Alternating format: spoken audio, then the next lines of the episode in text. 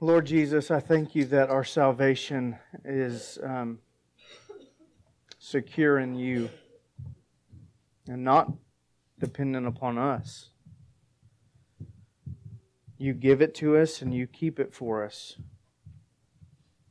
We have not earned it and we cannot maintain it with our works. We simply have faith that when you say no one will snatch us out of your hand, you mean it. So we thank you and praise you this morning for holding us fast.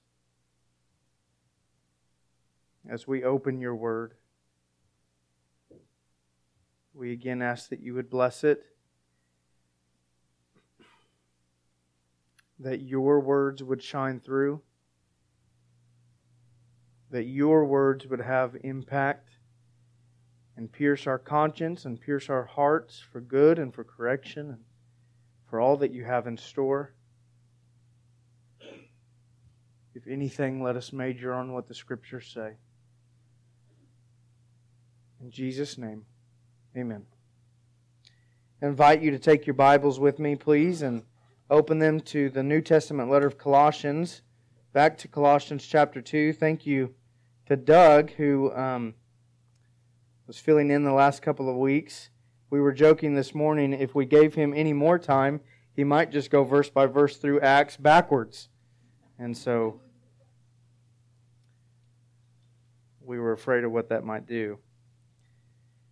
Um, we're, we're in Acts, I mean, not Acts, Colossians chapter 2, verse 16.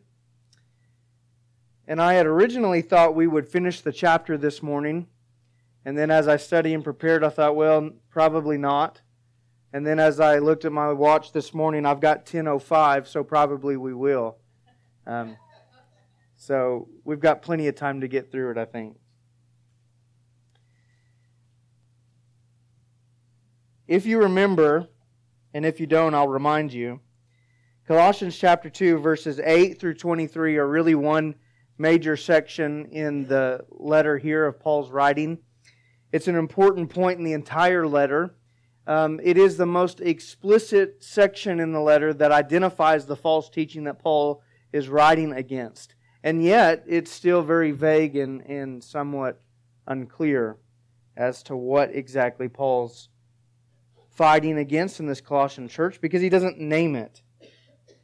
In verses 8 through 15, he's written about it in a positive fashion. He keeps sending our uh, attitude, our, our attention and affections back to Christ. In verse 9, he tells us that the fullness of deity dwells in him bodily. Verse 10, we have been filled in him. Verse 11 and 12, we've been made new and transformed in him. Verse 3, we've been pardoned by him. Verse 14, our debt has been canceled by him. In verse 15, we have the victory in him. As we come to verse 16 now, Paul shifts slightly. And now he looks at the false teaching in a more negative way. Again, identifying elements about it. There are some very obvious Jewish elements about this false teaching. But there are also some very obvious pagan elements about this false teaching. And theologians, much smarter than I, have debated for years and years and years what exactly the false teaching is with no general agreement exactly. So I particularly land on the view that it is a syncretic philosophy. And what that means is it's a mixture or a conglomeration of a whole lot of different religions compiled into one systematic thought or argument. I believe that's why Paul doesn't give it a name. Because there are Jewish elements and pagan elements and Greek myth- mythology elements all interwoven together to make one general false teaching. And Paul's concern is to elevate Christ to such a place that all false teachings would melt away. So he enters into verse 16 through 23 and he highlights this teaching. He talks about its different elements and all throughout, he does what we would expect him to do elevate Jesus as the antidote to heresy creeping into the church or the life of a believer. What's your antidote? What's your vaccine to false teaching in this world? It is holding a high view of Christ and not letting that view waver. Verse 8 is the whole point of this section. He tells us, See to it that no one takes you captive by philosophy or any kind of system of thought or good sounding argument. Let no one take you captive by philosophy and empty deceit according to human tradition, according to the basic elements of the world, and not according to Christ. Any religious teaching that promises eternal life or godliness or satisfaction that is not, as he says in verse 8, according to Christ or founded on Christ or informed by Christ is dangerous. We are to be a people who so treasure Jesus that we are not content with his absence in any teaching or any instruction or any practice or any ministry or so on. We are to be a people who so treasure and delight in the Jesus of Scripture that we would never be content with somebody adding to his work or adding to his person, promising some secret knowledge or secret work that gains you special favor before God apart from Christ. At best, such teaching is works-based morality, and at worst, such teaching is entirely false about the character of God. But any teaching that is void of Jesus causes us to miss the gospel. And when the gospel is missed, our salvation is missed, and God's glory is missed in our lives. Look with me in verse 16. Let's read through verse 23 and then begin to walk through as much as we can this morning. Therefore, let no one pass judgment on you in questions of food and drink, or with regard to a festival or a new moon or a Sabbath. These are a shadow of the things to come, but the substance belongs to Christ. Let no one disqualify you, insisting on asceticism and worship of angels, going on in detail about visions, puffed up without reason by a sensuous mind, and not holding fast to the head, from whom the whole body, nourished and knit together through its joints and ligaments, grows with a growth that is from God. If with Christ you died to the basic elements of the world, why, as if you were still alive in the world, do you submit to regulations? Do not handle, do not taste, do not touch, referring to things that all perish as they are used, according to human precepts and teachings. These have indeed an appearance of wisdom in promoting self made religion and asceticism and severity to the body, but they are of no value in stopping the indulgence of the flesh. In verse 16, Paul directly connects us to what he's already written about. Again, verse 9, the fullness of God in Christ. Verse 10, the fullness of Christ in us. Verse 11 and 12, transformation and newness in Christ. 13, pardon in Christ. 14, uh, removal of penalty. And 15, victory. He's pointing us right back to all of those truths with that word therefore essentially saying, because of all of these things, because of the work of Christ on the cross, the victory that He's secured for you, all those wonderful benefits of knowing Jesus and having salvation in Him, because of all of that, verse 16 is true. And you should believe it and live by it. And what is verse 16 and the rest of the passage? Let no one pass judgment on you. This is the first of two phrases that are identical in that way. Let no one something. Verse 16, let no one pass judgment. Verse 18, let no one disqualify you. And the phrases are meant to be strong, they're meant to be absolute, they're meant to be universal. When Paul says no one, he would tell us, I mean no one. Absolutely no one. Emphatically no one. Universally no one. This first one, let no one pass judgment on you. The, the phrase judgment there can literally be rendered the judgment of God. What Paul's writing about here is not mere criticism that might come upon the church or mere criticism that might come upon the believer's life. He's talking about those who pronounce divine judgment and condemnation on an individual. Let no one bring about an indictment on your spiritual maturity because of these things. Let no one look at you and call you condemned. Let no one look at you and pronounce the judgment of God upon you because you do not do these things. Well, what are these things in verse 16? They're rites and rituals. They hold uh, Jewish elements within them, the, the Jewish faith. Some of these things are very obviously Jewish. The first portion of verse 16, he says, Let no one pronounce God's judgment on you in questions of or regards to food and drink. Let no one tell you that your godliness is based on food and drink.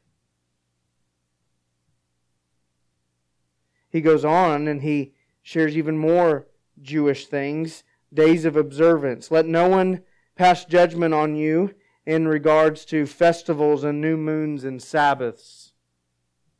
Let no one tell you that you're disobeying God according to such rituals.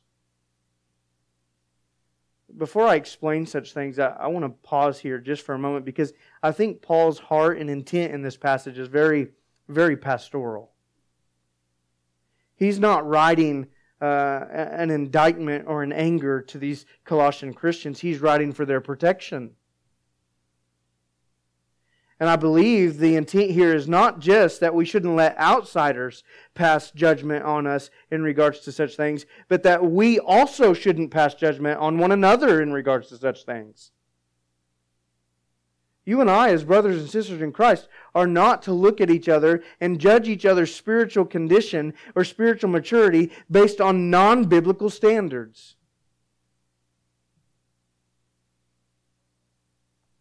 Whether or not this false teaching had crept into the church at this time is debatable. We don't know. It could have been threatening the church from the outside. It's, it's potentially going to come in, or it could have been full blown in the church's teaching. I, I don't necessarily think that's the case because Usually, when that's the case, Paul writes much more fervently, much more harshly. But irregardless, Paul was concerned about it being in the church. That's why he brings it up. We aren't to be a people who judge one another and condemn one another based on things that are extra or non biblical.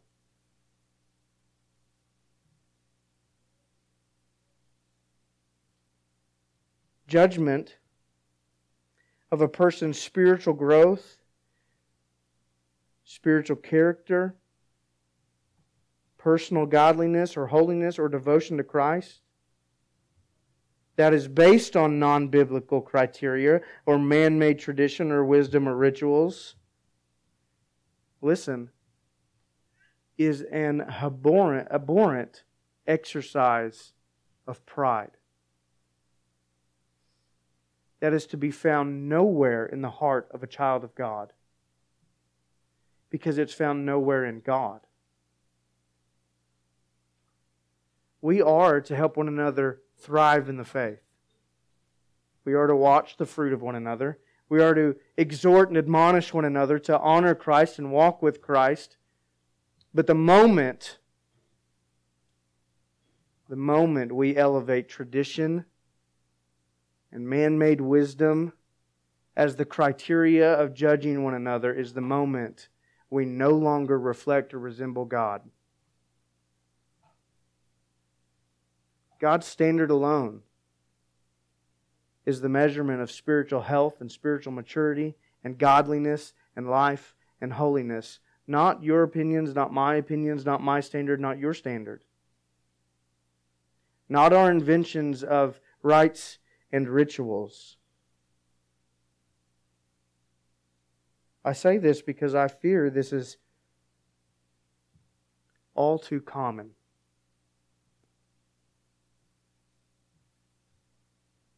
I have too many conversations with brothers and sisters who have been hurt by the actions and words and attitudes of one another.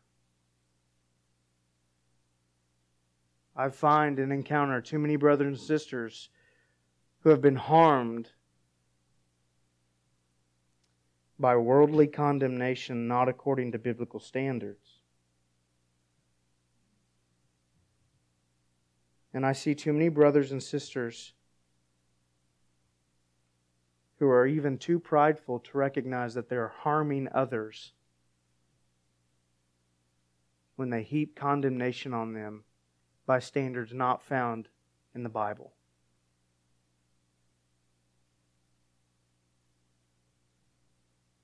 The answer to such things is for us all to repent. We have one standard, and that standard is Christ and His Word. And we ought to repent anytime we stray from it or add to it. This is our sole sufficient source for authority and government. We need not anything else, nor should we add to it to make it better or improve it. And if we are doing such things or are tempted to do such things, then we ought to repent. Ask God for His merciful forgiveness and for help to uphold the Scriptures alone as the glorious, sufficient rule for our lives. But if you are a brother and sister who sits today under the pressure from other brothers and sisters, then take the note of encouragement from Paul himself in verse 16. Let no one pass judgment on you in regards to such things. You're free in Christ. You do have a liberty in Jesus. Your debt has been paid, your penalty has been removed, and your victory is sure. So you don't need man made rituals to earn favor with God or to maintain your faith in God. You need instead to be strong in Christ and content with His approval. Now, what are these things that Paul is identifying? Well, again, food and drink, as mentioned in verse 16, carries an air of Jewish religion with it. It makes us think of the Jewish dietary laws, doesn't it? Where God imposed upon his people Israel certain foods that they were not to eat so that they would be set apart for him. They would be distinct from the nations around them. They would, they would be holy. They were to be one of three marked signs that uh, you were God's people and belonged to God's people. Those three signs were circumcision, the dietary laws, and the Sabbath. So they were very important to God to set his people apart. Uniquely, though, there are not any continual drink restrictions in God's law. Like there are food restrictions, you cannot ever eat this food. There are not drink restrictions saying you can't ever have this drink. There are situational restrictions to drinks uh, for instance, a priest isn't to have wine when he's going into the tent of God, or a Nazarite who's taken the Nazarite vow couldn't have wine while he was under his vow. There's about two or three more. But still, what Paul has to say in verse 16 seems to be the common uh, false teaching notion of here's God's command abstain from certain foods, and let me add to it, abstain from certain drinks. It seems as if this false teaching that the Colossian Christians are having to deal with was telling them if you want to honor God, if you want to be godly, if you want to display your godliness in the world, then you need to avoid certain foods and certain drinks. Don't eat this, don't drink that. Don't give approval to this food or that drink. Nothing more than a godliness built on works. As the second half shows us, as regards to the days of observance, he mentions festival, new moon, and then obviously Jewish Sabbath. Again, it seems as if the teaching is that if you observe these days, then you're godly. A real Christian will keep the festivals and keep the new moon and keep the Sabbath. You can't please God if you don't do these things.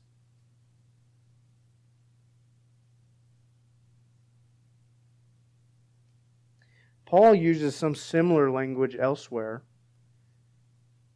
He writes and he says, If my brother stumbles because I eat meat, then I'm not going to eat meat. Is that the same as what he's uh, writing against here? Now, the difference in such things is that Paul is concerned with the health of a brother. In verse 16, these things are telling you how to be godly. This is what the false teaching is that's being propagated on these believers. Do this and you earn God's favor. Do this and you please God. Do this and God's special attention falls on you.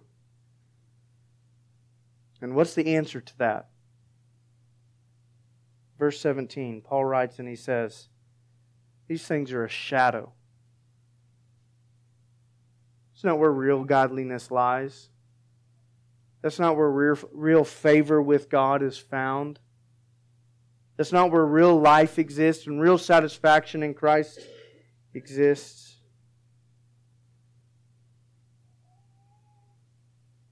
Douglas Moo, in his commentary on this verse, writes and says Paul is saying, Do not let anyone impose upon you a program of spiritual development that does not have Christ at its heart.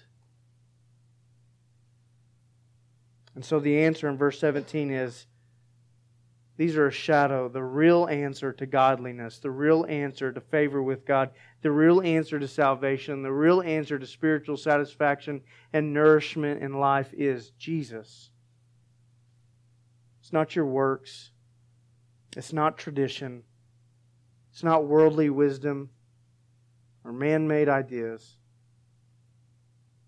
I've read this passage countless times, and, and I'll keep reading it because it is one of my gravest concerns. Jesus in Matthew chapter 15 talks about this very issue himself to the Pharisees.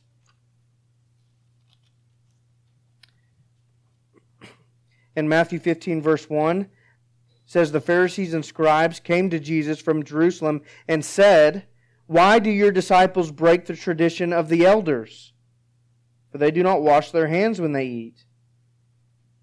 And Jesus answered them, And why do you break the commandment of God for the sake of your tradition? For God commanded, Honor your father and your mother, and whoever reviles father or mother must surely die.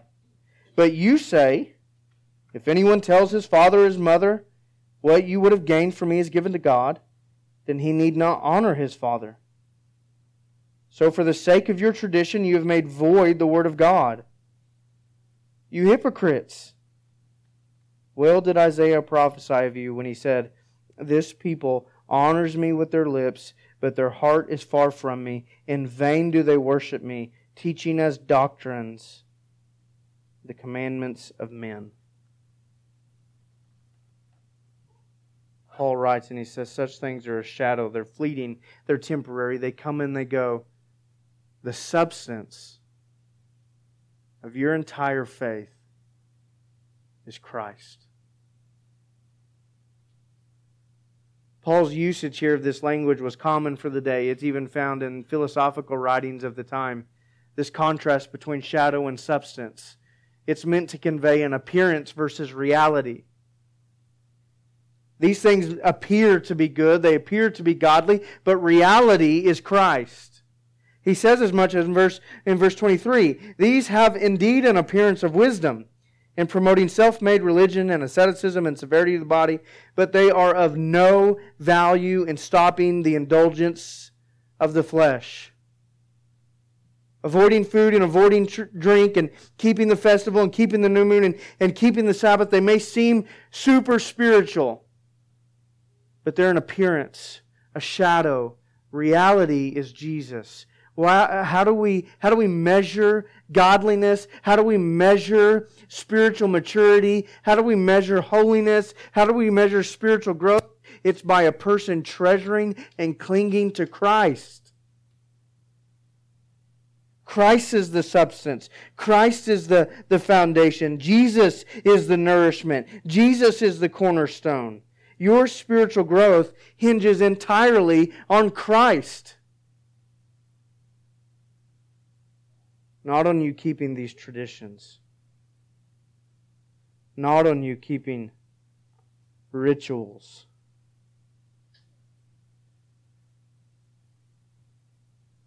You and I are tempted all the time to supplant Christ with something else.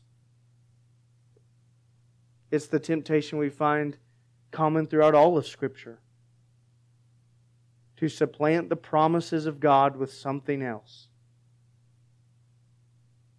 God promised in the garden fulfillment, goodness, relationship with Him.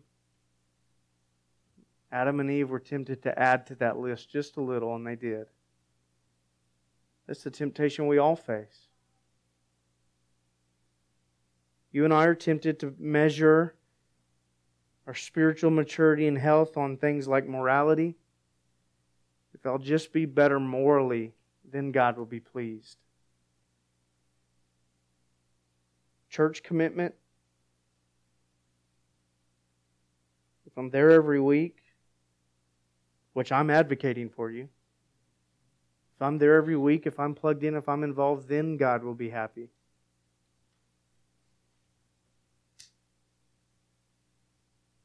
We turn to prayers for a sense of spirituality, for a sense of godliness. We turn to strict Pharisaical behavior. We turn to Bible reading and money giving and service and even our sound doctrine. All of which are good things, but such things without Christ, informed by Christ, founded upon Christ, and exercised in Christ, they make us little more than whitewashed tombs.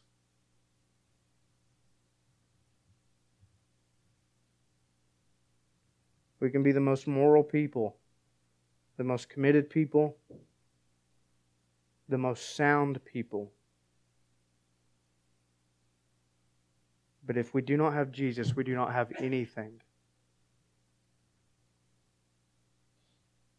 And if we do not have Jesus, we are not one millimeter closer to God.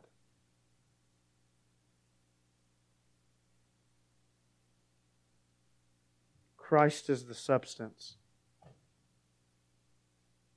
Your spiritual life is entirely dependent upon Jesus. And these good things that we are called to do, we do them as informed by and for the glory of of Christ, not to earn favor with God and not to think that it will make us better in the sight of God. The only thing that will make us right with God is Christ as our Lord and Savior.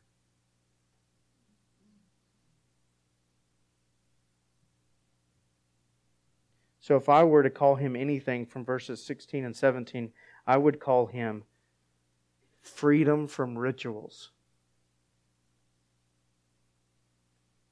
Because no longer do we have to keep certain standards of rites and passages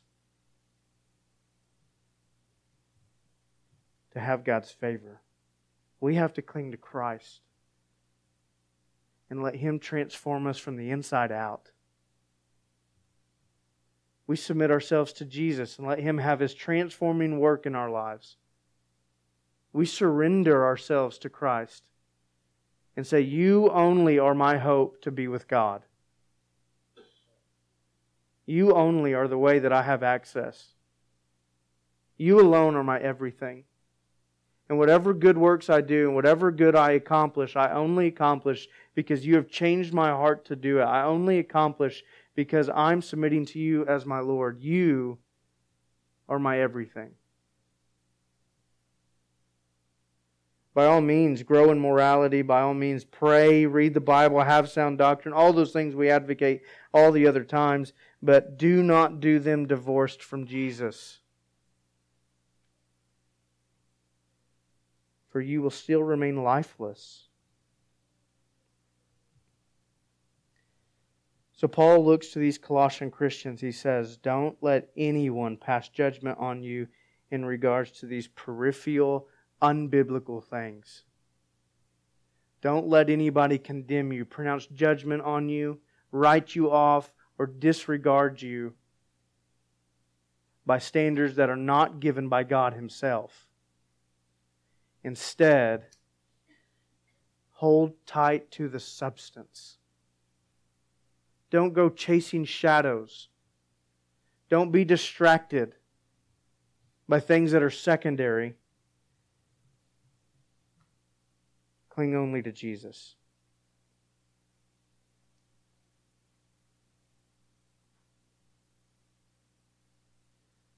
Would you take some moment with me, some time here, and, and close your eyes for a moment? I want you to spend some time praying, if you would, please.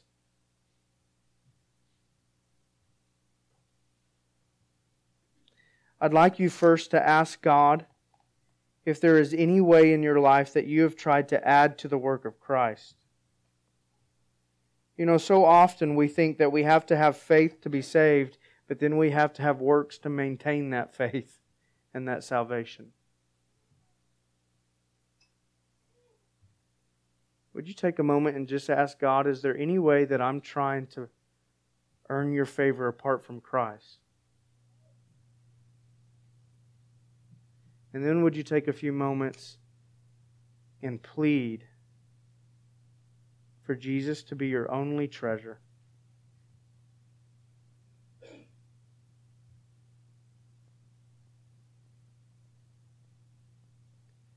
going to give us just a few minutes here of silent reflection on these things before I pray.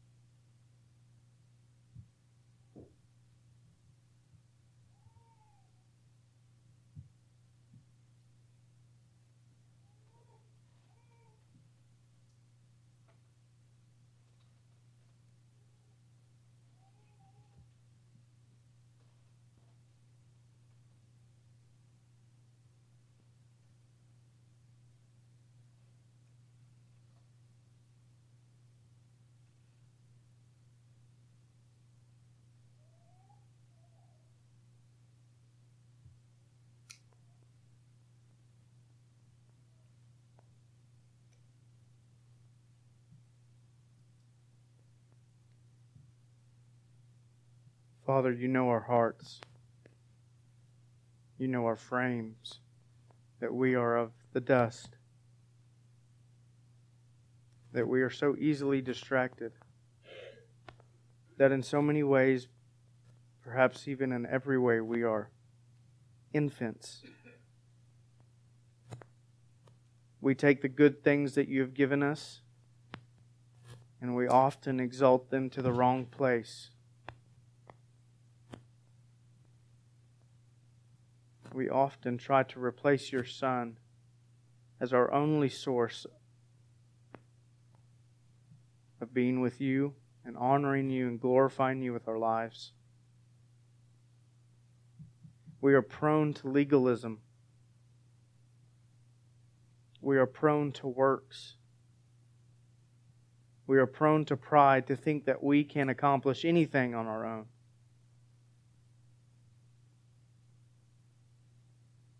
It's not always false teaching from the outside that threatens us, it is often the temptation of our own fallen hearts. And what we need constantly is the reminder that all we have is Jesus.